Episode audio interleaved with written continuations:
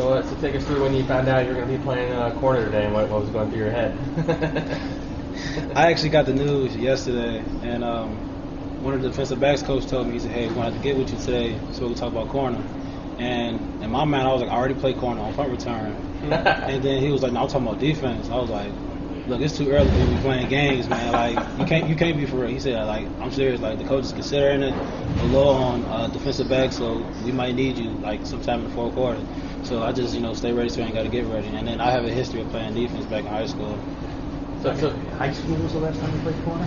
Yes, that was the last time. And then, like, it had transferred over to college. I played all four years on special teams. I did all core four.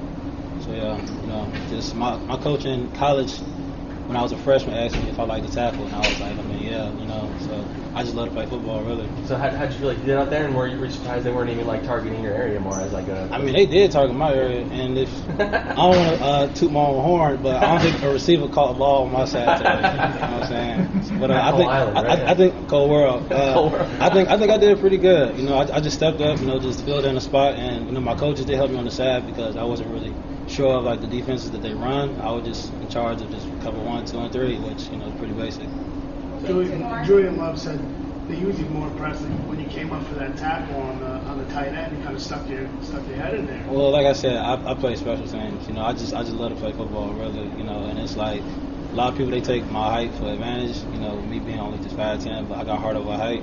And you know, it's and I looked at that situation as either me or him. You know, so I just took my shot and I was successful. Did, the, head- did the head coach say anything? Did Joe say anything to you after the game? No, we haven't even spoke yet. You know, but he talked to me prior before the game talking about, hey, just show up today. You know, like on special teams, offense and kickoff, whenever your number is called, just you know make the best of it. And defense.